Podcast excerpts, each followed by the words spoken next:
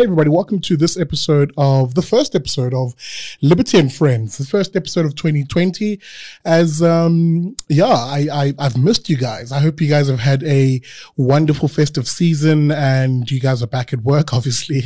Um, some of you perhaps not liking that. Um, but if I, we, I'd really love that because the state of the economy is absolutely terrible. So hold on to your jobs, people. Um, hold on to that income.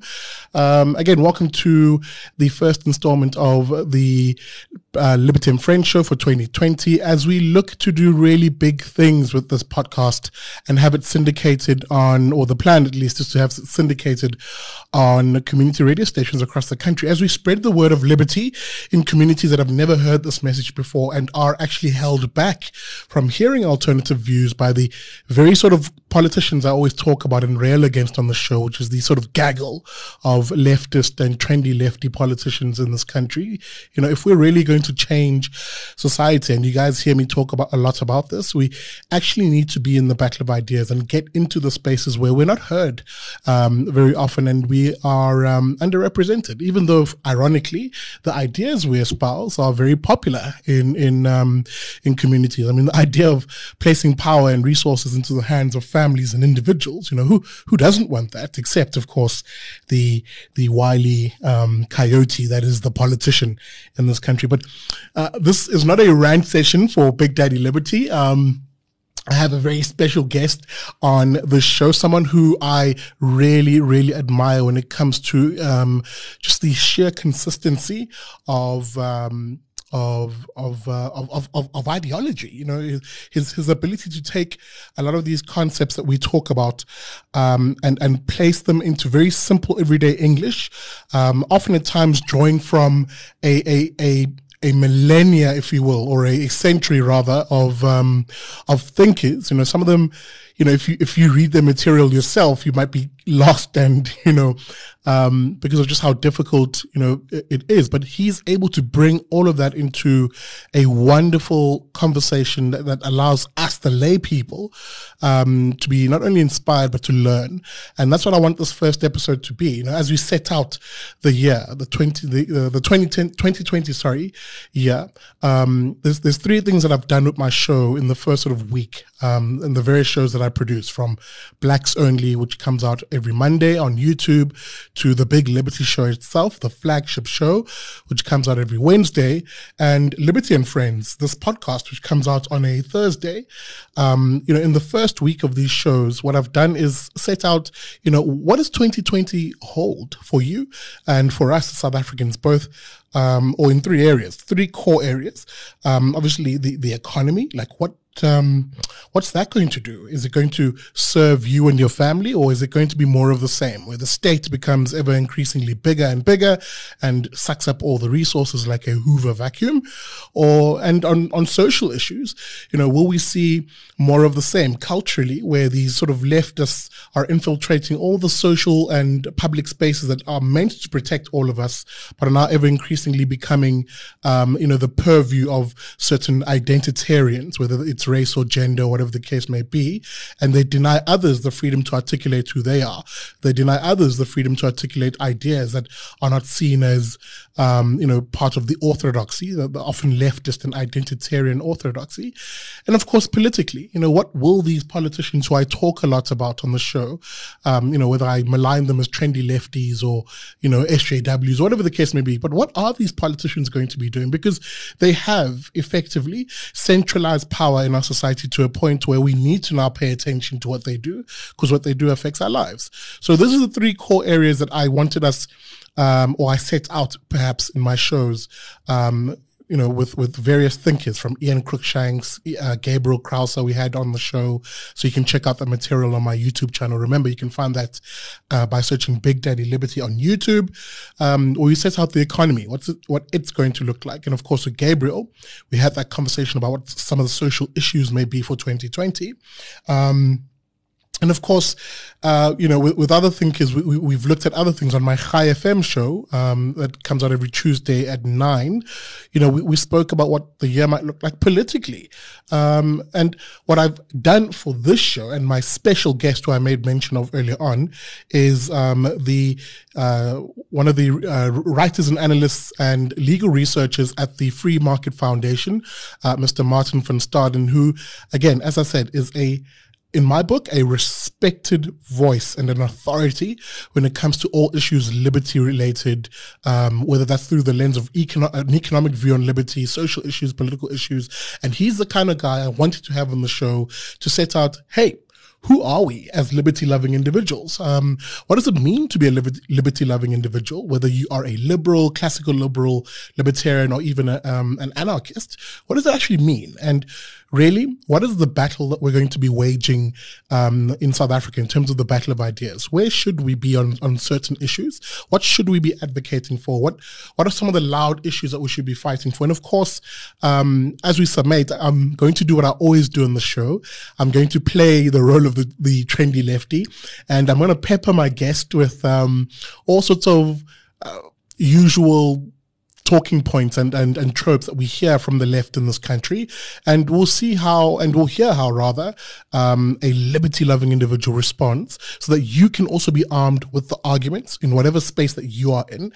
Um, and guys, I've waffled on for six minutes. I really want to introduce my guest, and he's chomping at the bit to to get involved in this conversation. Remember, guys, you can support the work that I do uh, by becoming a friend of the IRR. This is our crowdfunding campaign. We are wholly dependent on you and your support by sending 90 Rand a month um, to our campaign. You can do that, of course, by SMSing your name to 32823. An SMS will cost you one Rand. Terms and conditions to apply. Or hey, if you're part of those tech savvy individuals and you're part of the, as the politicians love to talk about, the fourth industrial revolution, no, then find us online at irr.org forward slash join. And you can support the work that I do here um, at the IRR and, of course, my other colleagues, whether on the Daily Friend and our other shows. Guys, without further ado, let me welcome the head honcho himself, the man who I think you're going to hear a lot more of on the Big Liberty Show, Mr. Martin van Staden. Martin, hello, hello. Hey, welcome for having. Uh, thank you for having me. It is excellent to be here on the show. I've been following it for a while now, and you do great work, and it's a privilege. Homie, it, it is a massive, massive privilege to have you on, and I'm a little disappointed I haven't haven't had you on before, um, because I do think um, your your um, I do think your contribution to who we are as liberty loving individuals in this country is understated in most cases. Um, you know, from your writing, because you've been doing this for a very, very long time. And it's people like you who are often make an argument online mm. on social media that, you know, people need to follow and pay attention to because of the consistency. Mm. Um, you know, there are people who, uh, in fact, I used to be in that category. You know, when, when you're in certain other certain social spaces or political spaces, mm. you get swept up by you know yeah. the, the, the current, um, you know, the, the um, or the flavor rather of the moment. But it's always you know one always needs those individuals who are compasses that you can always come back to, mm. um, and who will guide you back back onto you know what is what what is it Mm. what it means, excuse me, to be the liberty loving individual mm. that we say we are. Mm. Um, so, Martin, let me not waffle on and on and on. Let me first by, begin by saying or asking, who is Martin van Staden and what do you do? Oh, well, yeah. So just on, on that point you made, I mean, people are afraid of this word, ideologue. Now, I happily describe myself as a libertarian ideologue, a classical liberal or liberal ideologue. Uh, I think that if the ideology that you've chosen is uh, morally and principally correct, then you should have no qualms about being an ideologue, being a market fundamentalist, or dear goodness, or a radical, or something like that. I think we should be proud of that um, as, as ideologues in this camp. But yeah, a little bit more on me. So, uh, I am a train a, lawyer, a jurist by training. I am currently pursuing my master's degree in, in law at the University of Pretoria, where I also got my uh, my undergraduate, my LLB, in 2016. And it was there where I became a so-called libertarian. I used to be a social democrat, but then for the first time after school, I actually met real socialists. I've described myself as a socialist, but I never met them.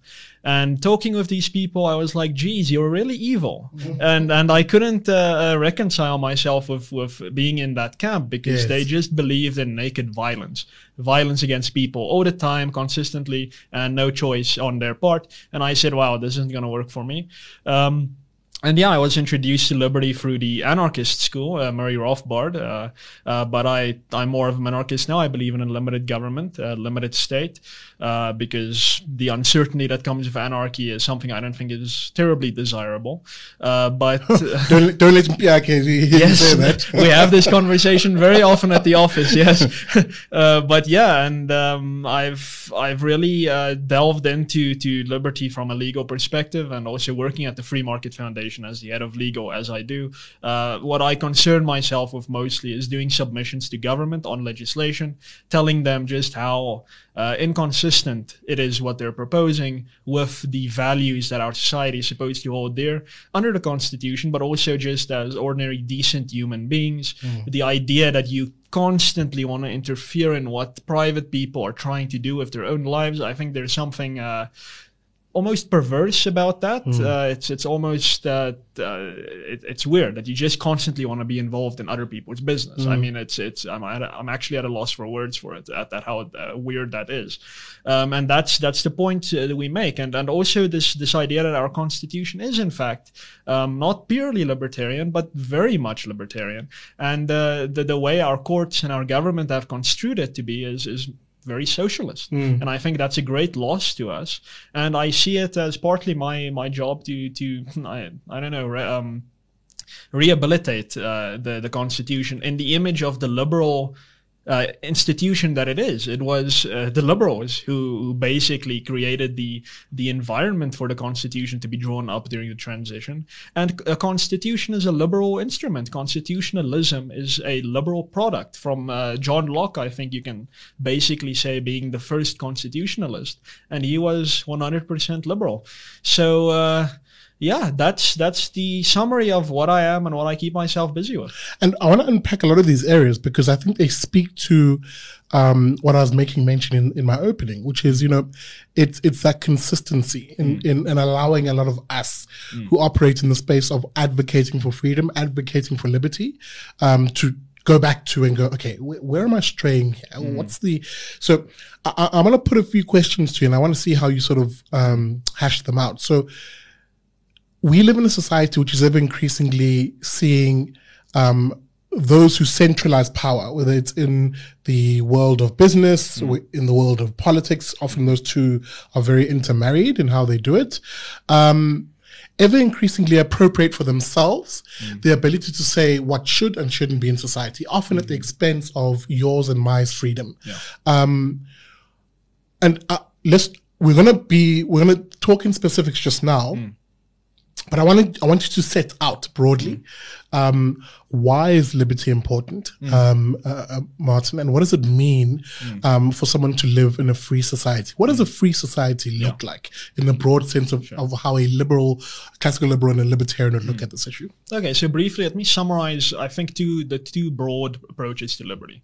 I think the the first one, which will bore most people, is the philosophical approach. Uh, so the idea is we are self owners. We are born. We're independent. We don't have a hive mind. I think unlike bees and and, and ants, uh, we, we we don't know what we think. We don't know exactly what our fellows need, what they want. It's impossible for us to know. We can never know, and uh, uh, that speaks to us being entitled to control what we do because we are the only ones who know what our own interests are, who know what we need and want. Uh, other people may get an idea of what that is, but we will be the only people who know 100% uh, what it is that we need, or at least what we want, uh, which I think is enough. Uh, so that's the, the philosophical basics of, of liberalism. Self ownership, it started with John Locke and uh, so, uh, some other people. They articulated this, this very clearly. Um, we're simply entitled by the nature of our being. This is the, the idea of a human right. We have these rights by virtue of our humanity. Uh, not how human rights are seen nowadays, mind you, but but human rights in the very original sense. Um, but then there is, I think, the more exciting aspect of it, uh, uh, the the second approach to liberty, and that is that it just works.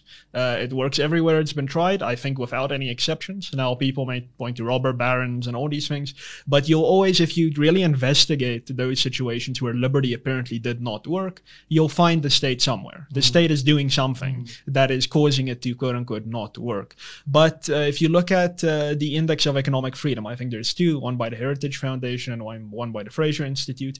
Both simply show that where markets tend to be freer, people tend to be richer. And I think the most important metric uh, uh, in in that regard is that it shows the poorest 10% in those societies, the very poorest of the poor, are I think about eight times wealthier than their counterparts in the most repressed societies, economically repressed societies. So it's better to be poor in a free market. Now, that may seem counterintuitive. Many people will think you want to be poor where government is just providing food and welfare and everything, but that's simply not the case. Uh, the freest markets are the best places to be poor. Now, yes, it has turned out that the freest markets today tend to be also be the markets with large welfare states. Yeah. Scandinavia, uh, uh, parts of Europe, uh, the United States is up there as well. But that that's certainly part of a free market. But if you have a unregulated market, as they tend to have, yes you get money for your welfare state. That's now, right. I'm not endorsing the welfare state. I think it's a bad idea. But if you truly want a welfare state, you need a free market. Yep. You need an unregulated market for If it. I can just quickly interject sure. there, because often when you when you have these debates on social media, mm. you'll have that that individual then says, "Oh, but what what about the Scandinavian mm. countries? You know, the, they're socialist, and of no. course they start citing their mm. their, their big fangirl, um, uh, what's that lady from America, Ocasio Cortez, um, you know, who waxes lyrical about this notion of democratic socialism, mm-hmm. democratic socialism, mm. and how in, in, in, terms of our case, they'll argue South Africa needs to be a democratically socialist nation. Mm-hmm. Um, but you've made the apt point, haven't you? Which is mm-hmm. As it relates to um, how that money is generated for mm-hmm. all of that redistribution, mm-hmm. it's out of essentially great amounts of economic freedom. Yeah. Uh, they don't even have, uh, you know, minimum wages in some of these countries. Mm-hmm. Uh, yeah. Martin? Yeah, that's absolutely true. I mean, uh, the the way I often put it is that you can't have a regulated market and a welfare state, a, re- a, regulatory state and a welfare state at the same time. Mm. That is what South Africa has been trying in yes. earnest for the last few years. We have doubled down on regulations in everything. I mean, they're nationalizing sports for goodness sake, uh, and they're increasing taxes. I mean, I, I, think I read this morning that there's going to be a surprise tax increase and increase in VAT in April. Uh, and they're increasing welfare. They want to. Uh, the the uh, governing party, I think, had a big billboard somewhere. Uh, I think when it was celebrating its birthday, that so many millions of people are now on welfare, and they're celebrating that. So, I mean, that's you can't have these two things at the same time. Now, if you want to make the so-called pragmatic argument and say, "Well, people in South Africa are very poor," we can't just rip welfare from under them. I am happy to hear that argument. I I think that welfare needs to be phased out consciously, and uh, there needs to be progress in that direction. But fair enough, we can't take it away immediately, but we need to deregulate, and we need to deregulate hard and immediately. So uh, Eskom is the prime example that it's on everyone's lips right now. We need to allow people to provide power for themselves and for their neighbors uh, in an in a relatively unregulated market, and it would be great if we could get rid of Eskom and privatize it in the process, because government has now shown over the last two decades that it's simply totally uh, incompetent when it comes to producing power. And we can't point to Europe and say, but it, it works there. State-owned yes. companies work there. The, the message that libertarians try to, to, to give over to, to, to statists, for lack of a better word, is that you need to look at the lowest common denominator. Mm. You need to look at what would happen if we had an incompetent government. And South Africa is the great case study. Mm. So if that European country did get an incompetent government, the exact same thing would happen. Mm. That will not happen in a free market because it's decentralized Mm. There will be various power companies, and if one fails, sure, some people will be inconvenienced, but it won't be a catastrophe like it is here. How I want to how I want us to structure this conversation is in, in three major parts. We will we'll take the issue of freedom and liberty and break it, view it through the lens of these three areas. So we're going to look at the economy, how we Mm-hmm. structure an, a free a, a free economy, if you will. Sorry, um, we'll look at some social issues as we Mm-hmm. sort of um, there's been some stuff that bubbled in, in the Mm-hmm. news cycle in the last week, and of course we'll look at politically how, how what does a free or yeah what does what does government look like in a in a free society. And then we'll end off with me playing the leftist as I disagree with all of this um, and, and see how you, you deal with that. So let's begin with the economy. Martin, you've really touched on some key areas and key topical issues that have been a, a, a major problem. So, Martin, the South African economy right now is in the doldrums. Yeah. Um, you know, any forecast of growth is zero point something in most cases. Even the World Bank and the IMF mm-hmm. are beginning to pay attention and go, no, these guys are really in trouble. Mm-hmm. What has been at the heart of the collapse of the South African economy? If mm-hmm. as, as a libertarian, you're looking at this, um, and you have free reign to look at the various issues that we've we've, we've gone through. But someone might say to Martin, "Yeah, but Martin, hang on, dude. Um, the has made a lot of progress as they have on social um, on socioeconomic issues, providing housing and all these goodies." Um, all they just need to do is double down on all this and, and, and spend and print the money that we need because we've got the money, as, as a lot of lefties would say. Um, we just need to print more money so that we can spend on these social programs. Um, but Martin, what's wrong with this assessment and what got us to where we are? Okay, so let's start with what's wrong with the assessment. Printing money is a terrible idea. Uh, I think uh, Weimar Germany tried it. They had hyperinflation. That's you can maybe point to that and say that's part of the reason for the Second World War. That's a disaster. Uh, our friends to the north, Zimbabwe, tried this because they didn't. They ran out of money. They needed to pay their soldiers. They couldn't because the money that they printed was worthless. Yeah. Because if you have more of one thing, uh, a scarce resource being money, it becomes worthless. Uh, one rand is worth less when everyone has a billion rand in their in, in their pockets. And very uh, topical now. I think Venezuela has tried this. They have printed money. Uh, just like in Zimbabwe, people cannot buy an apple with a cartload of bolivars. So printing money. I think even to the left should simply be out. It's so obviously a dumb idea. What they are keen on now is this thing about uh, uh, redirecting uh, uh, pension funds to SOEs. Now they think that's going to work, but that's the coming to what has gone wrong, and that is you've just told foreign investors, you've told local investors, your money is not safe here. We don't care about your interests. We care about our political interests, and we will seize whatever we want from you in achieving our ideological goals. And this is an evil ideology. So, uh, in that case, I, being an ideologue is very bad. It's evil. Um, so that has been the problem here. It's a lot of uncertainty, but I don't want to say that uncertainty is a problem because it's quite certain that this government has no regard to property rights. And I think any foreign investor who invests in this country now is, is stupid, to- be quite honest with you. But then Martin, um, I think I'm going to play the role of the lefty quite early. In, in this, uh, but then Martin, the lefty, would say, Yeah. um, property rights are. Uh, you, you- you're just being a right winger, Martin.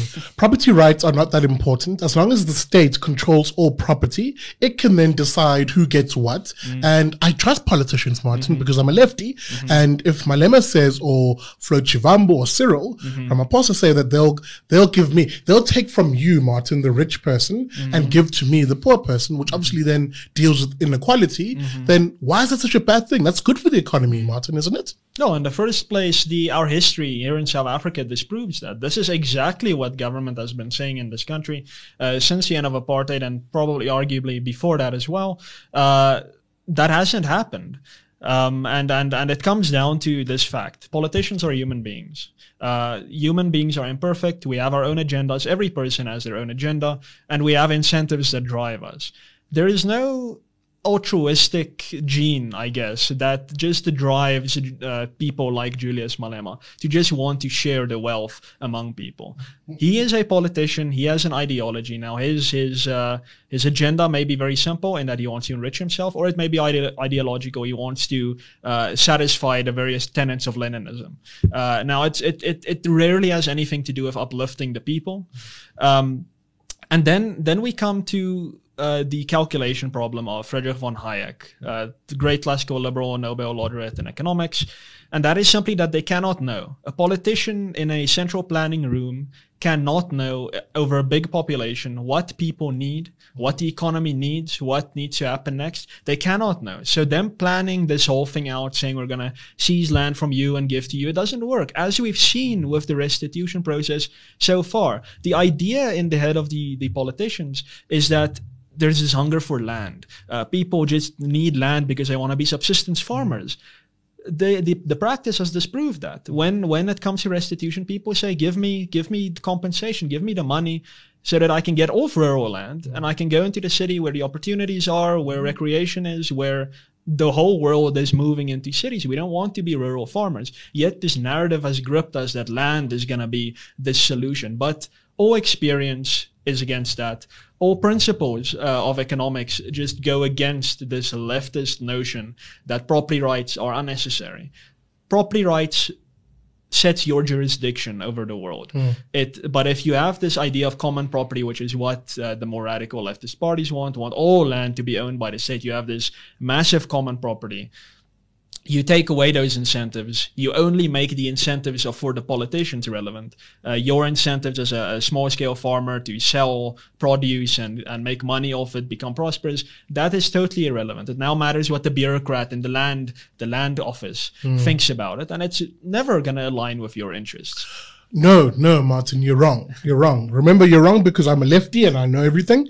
and in the left, Martin, we basically suggest that once something is owned by by by the people, right? Mm. This concept of the people, nebulous mm. concept. Anyway, once something is owned by the people, then the people get to decide. Mm. Martin, it won't be it won't be Julius Malema who makes the mm. decisions. It'll be us, the people, and um, real wealth, Martin, comes when we own the land. Once we, once I take the land from um, those those productive farmers, mm-hmm. whatever race they may be, by the way, because mm-hmm. you know people think that you know it's just targeting whites, and no. Mm-hmm. Once we take things from those who have, essentially, mm-hmm. Mm-hmm. and we de- redistribute it equally mm-hmm. amongst everybody, and everybody has a nice parchment of land, a hectare somewhere in South Africa, whether it's in rural, uh, the rural Karoo or you know Houghton somewhere, then in that equal society, everybody becomes rich mm-hmm. and the economy hums because we all own the land. Mm-hmm. Martin, isn't that true? Doesn't isn't that what the economy needs to get going? No, so none of that is true. So on on the first point about uh, we decide, we the people, the common property. Uh, funny enough, that's not just a leftist idea, but a lot of people on the right have similar ideas about uh, the commons and and we need to be, be take care of the commons. I mean, it's all all nonsense. So the the the the one thing that that, that I've alluded to so far that just blows the commons out of the water is the tragedy of the commons. I think many listeners will be uh, familiar with it, but in summary, basically, if you own something, for instance, uh, uh, a hectare of grazing land for your cattle, you're going to want to make sure that your cattle does not overgraze the land so that it can keep grazing the land and that you can keep making money off it. You're not going to use it up in one go and then your business is closed. That is private property rights. You have this incentive to take care of your land, to not destroy it, to not uh, uh, exhaust it when it's a common property and you're a common farmer along with many other farmers and the only person who decides sits in an office uh, 100 uh, kilometers away in Pretoria, then that falls away. Mm. You that is not your grazing land, and you're gonna want your cattle to graze as much of that as possible before your neighbor comes and grazes his cattle on that. You're gonna try and extract as much benefit from that as possible because at the end of the day, you are not paying.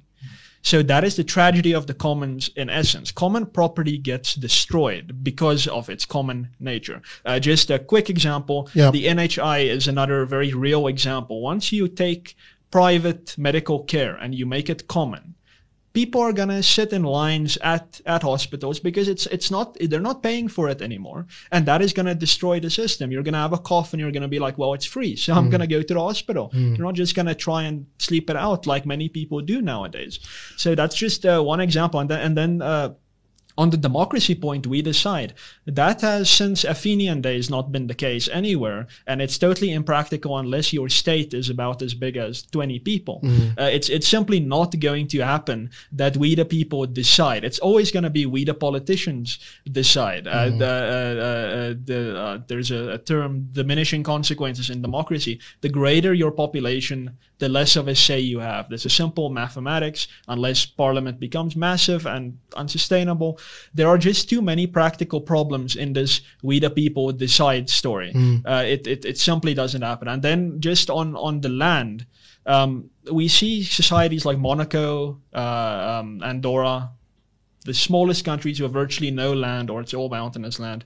They have the highest standards of living. Hong Kong, up until quite recently, unfortunately, um, highest standards of living in the world. No land whatsoever. So to tie land and wealth so uh, closely together is simply to ignore the facts. Now you may make the argument that land in South Africa is very tied up in cultural identity, and I think that's probably true uh, for everyone. And that is why, as liberals, we absolutely believe in restitution. If you can show that this land was seized from my family a hundred years ago, and I want it back in my family, then yes, you need to get that land back. Absolutely, government because that's an issue of justice. Yes, it's um, justice. not social justice, but No. actual justice. Yes. Um, Yeah. And I, I agree with you that because, and, and I think it's important that you raise that point because you often hear people say, "Ah, you libertarians, you liberals, you you right wingers, you don't want to have the land brought back, so to speak." Mm. Um, but their concept of bringing the land back is is a social justice definition. The idea that my, by virtue of me being black,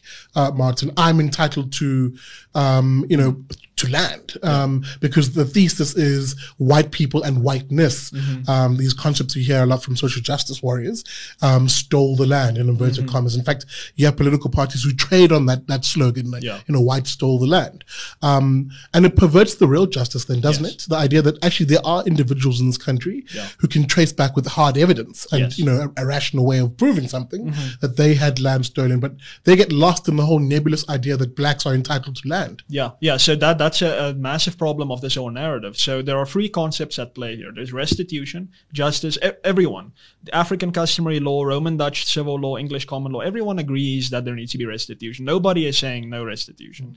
Then you have redistribution and you have nationalization. Now, redistribution means that we're going to take land from someone and we're going to give it to someone with no relationship to that land for a political reason, their identity, or just because they're poor or something. And nationalization, of course, what the far left believes, and that is just the land must be owned by the state for the benefit of all people. Now, the fact that all three of these terms are in this debate really confuses it mm. because government almost exclusively uses the rhetoric of restitution. It says the original sin. Uh, it, it talks about um, the land must be given back, and all of this is restitution, and we agree. But what they're angling for is at best rest, uh, redistribution, and at, at the very worst nationalization. And as you say, these real victims who can show that they've had land seized from them their story gets totally lost in, in the political nonsense that's happening. And I mean, the, the point is often brought up that it, you can't prove it. You can't, you can't prove that uh, this individual's ancestors' land was taken. And as a lawyer, I need to call nonsense on that because the apartheid government at no point thought that what it was doing was evil. The, the Nazis at some various points knew that what they were doing was evil. The apartheid government thought that what they were doing was extremely fair. And as a result, they took meticulous record of all the land that they expropriated. And not only did they take meticulous record of it, they published it in the government gazette every That's single right. time they expropriated black land. They said, be be on notice. The government is expropriating this plot in this district. Uh, make representations if you want. If you and all the government gazettes from the beginning of the Union of South Africa are available. It can be proven. It can be uh, very reasonably easily proven. That's abs- absolutely. So restitution is very possible. It's within our grasp. It's there. We can do restitution and finish it within a very short space of time. But government has an ulterior motive. That's it wants to control the land. It wants to, and it and it does. The the property it's already taken that had to be restituted. It still owns. Government still owns that property after many years. So its its an agenda is clear. Well, let, let, let me support your point. I mean, there, there's a case right now of a Northwest farmer who just won a court case um, where the court said, look, guys, you've been promising this man you'd sell him this piece of land that he's been working on and you gave him as part of restitution, in, inver- um, or excuse me, redistribution in inverted commas. Um, you promised him to sell you promised to sell, sorry, the land over to him so that he has a title deed. Mm-hmm. He's already shown that he's, you know, he works the land, he owns the land in every sense of that um, of that word, but the state fought tooth and nail um, to deny this man property rights. And worse yet, with the court now having ordered the sale of the land at a agreed price back then, I think it was 50 something thousand rand, um, the state now suddenly says, the very same state that argues um, we shouldn't be using market related um, uh, appraisals for land and you know the state should decide the cost of that is now arguing in this case no no no no. We're going to sell the land to this man but we want market uh, price. Um, and, that, and that's over 50 something million rand i think um, for the land. Now it's that inconsistency. And the point i think i made on, on social media uh, um, just commenting on this is to say um, that inconsistency is text, textbook the state number one firstly. Number two um, if you had any illusion that the government and it, with its um, uh, various uh, policies for wanting to to redistribute land had the intention of there being a a black middle class that works land and is productive. If you had any illusion that that's what the goal is, then you should see in this case of Mr. Rakgase that that's actually not. The, they don't want an independent property owning, prosperous someone with property rights. Um, they want to control that individual and have a bureaucrat tell them what is and what isn't. Uh, a quick comment on that before we move on. Yeah. Uh, so so I mean on that, let uh, property rights are supposed to be direct incentives and then to an extent control incentives. Now let's say government redistributed land and said, okay, we're gonna do this for the next year. Everyone who gets redistribution land, so called, gets total property rights over that. As a libertarian, I would say that is theft, firstly, but it's fair enough because you're actually going to give those people property rights and that's going to be the end of it. They're going to be owners, government goes away. Now they're owners and they have incentives and the land is going to get worked and things are, the economy is going to pick up. I'm going to oppose it, but it's not going to be as tragic as what they're actually doing now. Mm-hmm. So what they're doing now with expropriation without compensation and the watering down of property rights as a legal concept in this country is that you're going to receive land and you're going to become the so-called owner. But the legal regime says that the government can seize that property from you, even though you're a so-called beneficiary, at any time and basically for any reason that it deems to be in the public interest. And that is where the big problem comes in. That even if government was doing what it said it was doing with redistribution, mm-hmm. It has no respect for property rights. Now, if it really believed in ownership as much as it did, as much as it claims to be, oh, we need to set right the skewed patterns of ownership in this country because ownership is important. If it really did, then this would be a inconvenience for now with a potential prosperous future. What they're setting us up for is a future of conflict continuous conflict and no development. Because if I know, if I'm a beneficiary and I get this massive farm, it's great. I'm not going to invest in that farm knowing full well that the system that I received it in allows anyone to just come and say, ah, I have to get this farm now. So, so it's a very precarious system. It's a, it's, it's a very opportunistic system. You can see it's based on very uh, short-term political objectives. It, it's impossible for the long term. And and again, I, I we cannot stop uh, pointing this out uh, in in support of our narrative. It hasn't worked anywhere. Expropriation throughout the world is tied with compensation, and mm-hmm. the only single time that property is expropriated without compensation as a norm universally is if you're a convicted criminal. Then your mm-hmm. property is taken without compensation. So the fact that government is doing this, it, it's it's 100% setting us up for a catastrophe. Mm-hmm. There's no doubt about that. And uh, again, uh, and I just want to quickly put a bookmark here, guys. We will have Martin on the show quite regularly. Um, I know we, we, we're sort of all over the show right now, but I, I just want us to have a frank, open conversation, so you see how we sort of our ideas pervade into very um, very many areas of society. Um, Martin, a lot of what we've just discussed now really does impact impact on the potential of any society's economy. The idea of secure property rights, um, allowing the market and individuals in the market great amounts of freedom and autonomy to be able to do what they need to do to create the wealth, and that wealth then, if if that's the sort of government you are, is what you then redistribute in welfare, but ideally not. Um, you want people just to be wealthy, period, in your society. Um, we've spoken about the economic imperatives of our ideas. Um, let's look at some of the social issues. Um, we won't spend too much time here. I want to use, I'll, I'll cite an, a recent example. First things first, a libertarian, a classical liberal, a liberty loving individual how do they view social issues? Do are we the sort of people who want to get involved in people's lives and direct who you can marry, who you can have sex with, um, what racial grouping you can belong to? Is that who we are as liberty-loving individuals? Who are we, very briefly? And then I'll give an example that we can work off. Yeah, so uh, a libertarian, it's it's actually a very narrow political view. The the essence of it is that you reject the use of violence to attain goals. You believe that property rights should determine who can make can make a decision in certain circumstances. That is, that applies socially, that applies culturally, that applies economically. So my feeling is that libertarians tend to be more inclusive, more progressive. That's the, the, the tendency amongst our mentality. We we believe in uh, decriminalizing prostitution, decriminalizing drugs, not just because it's coercive, but because we really don't care what other people do. So there there is definitely a progressive streak in our mentality. There tends to be. That's not to say that there aren't many conservative traditionalist libertarians, uh, and that's perfectly fine. Uh, but that's the tendency. But at the end of the day, where the rubber meets the road, what we care about is the use of coercion and violence and and and and and in most cases that comes down to law. So when it comes to these social issues, we basically say the law has no place to direct any type of uh, social behavior. It doesn't. In fact, we say the law must not recognize marriage. The Marriage Act, or people, there's a, this big boo-hi around the world about, oh, but we must recognize gay marriages. No, we must recognize no marriages. It's a, it's a contractual uh, phenomenon, and it needs to stay there. It needs to stay in the community, stay in the religion, stay in the church, stay personal. Uh, the government simply has no role there, and that's on the broad what libertarians uh, uh, believe. It's that government has no no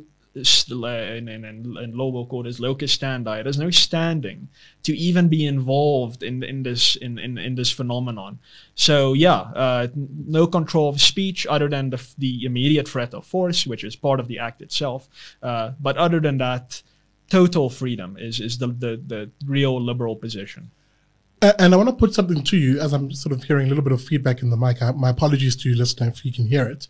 Um, there is then the the imperative of essentially, and you'll correct me if I'm wrong here, but it- it- most of us libertarians actually hold the notion of live and let live. The idea that um, let the other let let the next person lead exactly the sort of life they want to lead, as long as they're not infringing on my freedom to do exactly the same, and vice versa, of course. Yeah. Um, and this this was a, a big issue that came up in the news cycle rather recently. Um, and I did say before the show I was going to cite it on here. Um, there was a case in Cape Town of a venue. I can't think of its name, but essentially this venue that basically said, "Look, we the owners of this venue are conservative Christians. Um, we don't believe." Um, or want to associate ourselves with uh, same-sex marriage for religious reasons, and on that basis, we've opted our for our business to reflect our values. Um, and they and they uh, politely, there was, there was no acrimonious, uh, uh, they weren't mean about it. Look, politely, they declined, I think, a lesbian couple from using their venue. And I think for a second that sort of was like, okay, cool, whatever. But then obviously social media picked it up and Yeah. it became this big brouhaha. Um, with the predictable media, the mainstream media coming in again saying, you know, feigning, of course, being objective, but really h- holding a social justice view on this. No, how dare they? Um, you know, how dare these people um, uh, uh, discriminate and um, deny these other people their right um, to to uh, a, a, a, wedding, uh, same sex wedding? Don't they know the Constitution makes this uh, illegal? Um, and because it's illegal, the state must step in. The, the conclusion, of course, on their part, the logical conclusion on their part, the state must step in and punish these individuals and force their business to either a um, serve uh, people who they don't want to associate with, or alternatively close the business down. Now, Martin, I'm going to let you. I'm going to give you the first bites of this cherry because I literally went before on social media, basically saying that is absolutely not the kind of thing you want to do. Yeah. But set out set, set it out for us, Martin. Why should the state not be given a place in regulating, or rather, uh, choosing winners and losers, so to Yeah. speak, in the situation? Yeah, so let me do the, the legal part briefly. Uh, this is what I alluded to earlier about how we view the Constitution. Now, Pierre de Vos and company are going to totally disagree with what I'm about to say. So don't use this in court, but this is what I think the actual Constitution says. So Section 18 of the Constitution says that everyone has the right to freedom of association. There is no proviso there that says unless prohibited by law or unless limited in this way and that way. It says everyone has a right to freedom of association. Yes, Section 9 says that everyone has a right to equality. But Section 9 too, and people like uh, abusing this provision to justify affirmative action. But what it says is that everyone has the right to full and equal enjoyment of all rights and freedoms. That is what Section 9.2 says. That refers to the rights and freedoms in the Bill of Rights. The Bill of Rights has no such thing called the right to marry. It's not there. So to rely on the Constitution in this case would be incorrect. Discrimination does not come up here. What has happened in this situation was that the the uh, venue owners have exercised both their property rights, Section 25, and their right to freedom of association. Mm-hmm. And I disagree with their decision. To be totally open with you, I I think it's bad form, even as a Christian. Mm. I think the market knows only the color green mm. in the US. It's money. They, you and I both in that pay. regard. Yes. So, yep. so I disagree completely. I think it's a bad move, but using the force of the state against these owners is a total injustice, uh, and it's probably gonna there's probably going to be some threats and uh, there's going to be a fine or something or an apology. Uh, that's totally wrong. The state must be totally uninvolved. And and the fact is that there are many venues probably in that area. I mean, this is Cape Town. Yeah. It's Cape Town. so you are going to find a, a venue in that area. And after this story, they'll probably give it for free just to say, hey, look at us. We are virtuous. This, these people deny them. We're going to give them the venue for free. Mm-hmm you're going to get a venue to have your your marriage there and that's brilliant. That that is the market. That is what we've been talking about. It's it's a beautiful thing where you have choice. Everyone has choice. So if someone chooses not to associate with you that's also an exercised valid choice. But the point is there is there's a lot of choices. Now just let me be absurd for a 2nd uh, mm-hmm. maybe it won't be absurd for long the state nationalizes wedding, wedding venues. And suddenly we have a homophobe as the president. And he says there will be no recognized lesbian marriages in our wedding venues. You don't have a choice anymore. Mm. It's gone. And that's what the state is doing with sport now. Mm. They're nationalizing sport. Mm. So it may not be absurd for too much longer uh, nationalizing wedding venues. But the point is that in, in liberal thinking, as I said earlier, we tend to be progressive. I think most liberals will say this is really bad. Mm. But you leave them alone, you give them the choice, and you let the market decide. Mm. And in a in a in a in a in a society like like Cape Town, which is almost a society, a society unto itself, mm. a, a progressive society, they'll reject that. That wedding venue will probably have a lot of social ostracism directed at it over the next few months and years if the state doesn't close it down, God forbid. Um, but the market will deal with it. Mm-hmm. And all, all the gays and lesbians in this country know now we're not even going to touch them mm. because they don't accept me for who I am. Mm. So they'll go to other competitors and give them the money. Absolutely. That is the liberal response. Now, the leftist uh, idea is that no, we must all regiment society so that everyone is forced to be progressive. But why would you want that? That is not a valid choice. You're not a true community if you're forced into it. You're, mm. you're, you're, not truly progressive if that has been enforced onto you. You are no valid choice has taken place. It's it's a it's a facade. It's artificial, mm. and nobody should want that. In fact, I, I and I fully agree with your point because I made the point um, on social media, and I'll juxtapose it against the opposing view from a certain DA MP. But um, I made the point to say, look, if an establishment doesn't want uh, to serve me for whatever discriminatory reasons that they hold, then by golly, I would happily not want to spend my hard earned cash mm. with them. And I don't really see why we ought to force them to accept my money. Mm. Um, there's plenty of other establishments, as, as you said, mm. who would gladly take the cash um, and my patronage. But now you have enter a one uh, Phumzile van Damme, who is a DA member of, of parliament, who basically says, um, and I'm going to bring up a tweet, uh, uh, Martin, mm. um, and I, I'm not really wanting you to necessarily direct your response to her. Her the who is almost irrelevant. Mm. The, the, idea she articulated. Um, but she basically tweets and says, look, um, if this had been a refusal to marry on the grounds of race, imagine the anger. But because it's the LGBT, basically the alphabet mafia community, some are defending this. Your religion does not give you the right to discriminate. If you're planning to get married at named venue, stand in solidarity and cancel. Um, hmm. Now that latter bit, hmm. I don't mind. Um, absolutely, yeah. don't mind that. But um, what started happening? Um, the the first bit I took a little bit of um, grief with. The idea that, you know, people can't discriminate on the grounds of race or uh, gender or whatever the case may be. Of course, people can, and they yeah. do every day. Mm-hmm. Um, the issue becomes should the state uh, punish or step in to to punish that individual? And it comes back to I'll bring in other case examples here, uh, Martin, because I want you to weigh in on it a little bit. Um, I mean, you had a Vicki Momberg, for example, um, who was arrested essentially for criminal injuria yeah. Um, and given a relatively long sentence for that. I mean, I don't think it, there was a precedent for precedent no. for that, and it's kind of setting a dangerous precedent that, that you can actually be jailed mm-hmm. for words in this country. Yeah, no, that I mean the the Vicki Momberg case was a was a total injustice. I mean what she said was disgusting. Absolutely. I, the the fact that she and Penny Sparrow, I mean, they lost everything. Their yeah. their whole lives fell apart. That is justice. That's great. These people need to be kicked almost exiled from our society. Mm. But the fact that she was sentenced to jail after having not initiated any type of violence against anyone else mm is is a perversion of law, and it's a, it's a perversion of criminal injuria. Mm. Uh, uh, I mean, this was a, a, relatively serious case where she belittled a police officer repeatedly for like over a few minutes, repeatedly saying, of, of "Yeah." So, so I mean, it was relatively serious, and I, if there's a civil case on his part saying that, "Wow, you really like." harmed me you you I, i've had uh, stress i've had to go to shrinks for the last year I'm poor because of what you've said to me, mm. then maybe you can say that in our law you have a, a, a personality rights based claim for some kind of compensation mm. from her.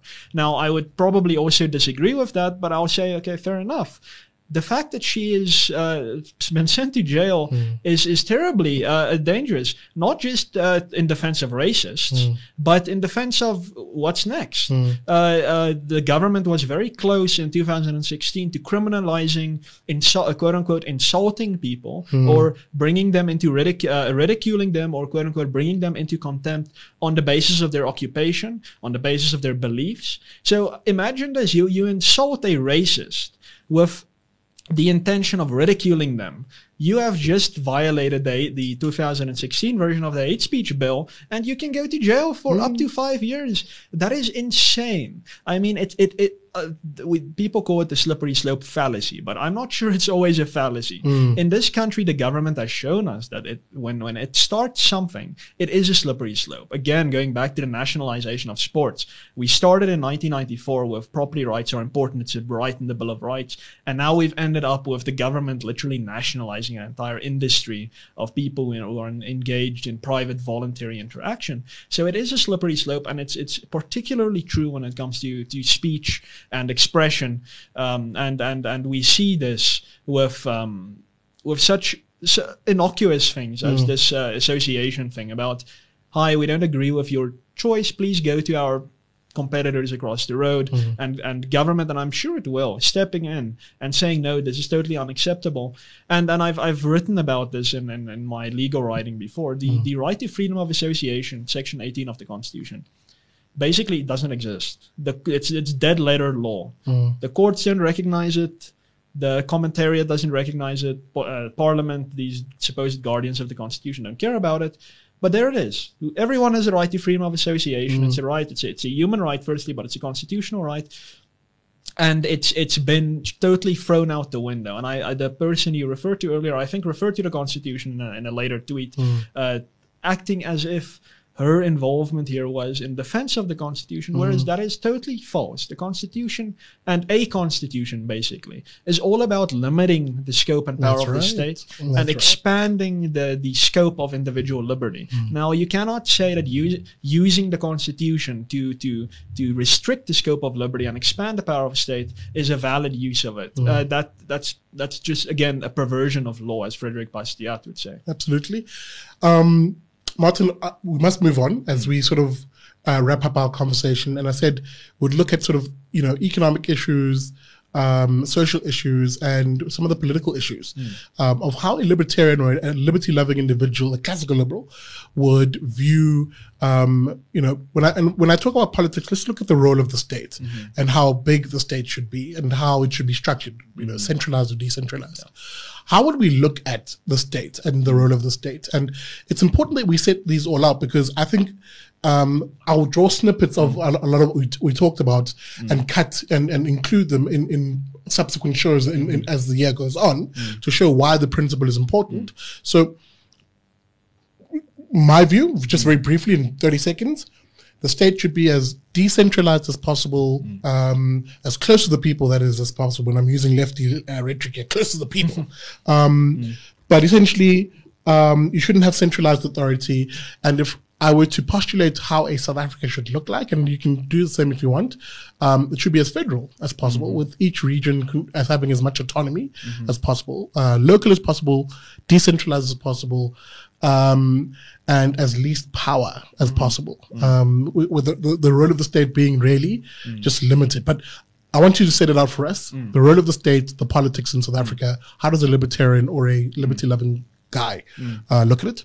Yeah, so uh, there's a lot of debate here. Many people disagree. Uh, and uh, my approach to it is basically this the state as an institution, as a universal institution, I'm not talking about the South African state, but the state as a concept almost, is a very specific institution with a very specific goal that is weaved into its bones. Mm-hmm. And that is to protect people's property and their liberty. Mm-hmm. It that is the extent of it. So the the example I always give because I think it's illustrative is that you will not ask the nursery that you take your children to to sanction Iran or to to uh, uh, uh, to to build bombs because that's ridiculous. Why would you ask the nursery that you take your children to to do that?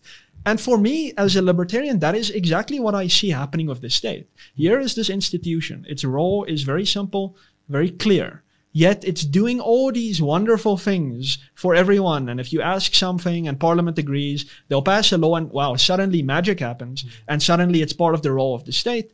That is, it's, it's, it's beyond ridiculous to me. So as a libertarian, a classical liberal, I would say that the role of the state is simply limited to protecting people's property and protecting their liberty. There is nothing else. So that would apply even on the local level. So I don't think local level should be given as much autonomy as possible mm-hmm. because then we move into what, uh, for lack of a better word, a lot of alt-right libertarians, which I totally disagree uh, mm-hmm. with, say, and that is that it doesn't matter what the what the state does. It just matters that it's very localized. It's localism. I think that's a problem. I mm. think that your local government can oppress you just as hard mm. as any national government. But of course, I agree that decentralization is absolutely part of libertarianism, mm. but not only uh, uh, a geographic decentralization, but also the institutional decentralization. I think Switzerland is a, a, a beautiful example.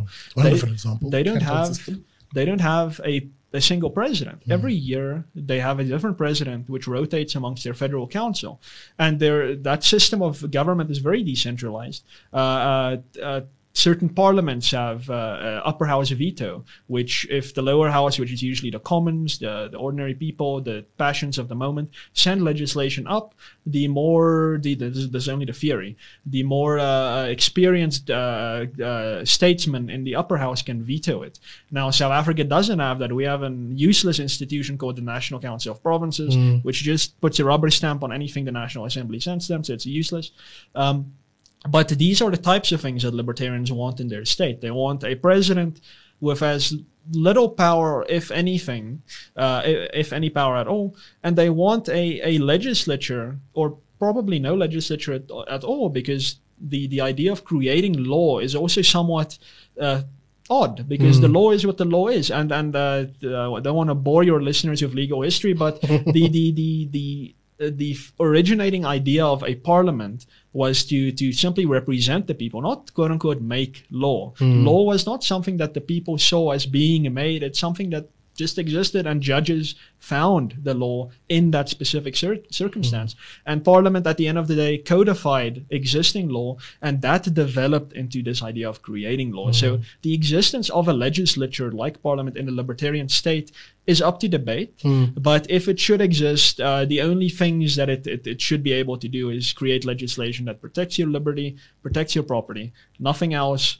Um, and then, of course, I think the most important element in libertarian governance is the court system. Mm. Libertarians are all about avoiding conflict mm. and adjudicating conflict. So we have we put a lot of uh, emphasis on a uh, a good court system, uh, not a centralized court system, but a, have as many courts as possible. Mm. almost a competition between courts, and then you'll you'll eventually come to a a more uh, reasoned and insightful and uh, better judgment the more you move through the system. That's mm. just the nature of legal development. So this is the idea of the, the libertarian state. But I think more than just a constitutional change, we absolutely need a mentality change. And the, the problem in South Africa, around the world, but particularly here, is that we think government is is mommy and government is daddy mm. and when we have a problem we must ask them for help now i see a lot of on the, on television people really have these terrible stories of their businesses falling apart because of government by mm-hmm. the way mm-hmm. but then saying oh but government has not done enough mm. to uplift us and i'm like you shouldn't be asking for it because you're asking for trouble mm. uh, so it's a mentality change we need to see find in ourselves uh, and in our communities the solutions to our problems rather than looking to the state which in our country's history has always and consistently just oppressed the most vulnerable people. And I can promise all the listeners that it will continue to do so unless we have this mentality change and we reduce the state to the small size that it needs to be. Martin, we've run out of time. How do the people find you? Uh, so I am most active on Facebook, so you can like my page. It is uh, facebook.com slash Martin van Staden Liberty, one word, or just search for me, Martin van Staden. Uh, I'm, I'm on Twitter, that's at Martin underscore ASFL. I'm not that active there, but you'll find all the necessary information about uh, what I've done, the books I've written, uh, articles I've written on my website. That is www.martinvanstaden.com, one word. Perfect. Thanks for having me. Martin van Staden, of course, is from the Free Market Foundation. A big thank you to him for joining us on the show. And uh, thank you to the listener for listening to this, the first episode of Liberty and Friends for 2020. Guys, remember, we're looking to syndicate this show and it'll soon be on your local community radio station. So if you have a favorite, favorite radio station, ask for them to bring on the Liberty and Friends and the Big Liberty Show to your radio station. But I'll give you more of those details in subsequent shows. Guys, thank you so much. I'm your favorite fat boy, Big Daddy Liberty. Remember, never trust a commie.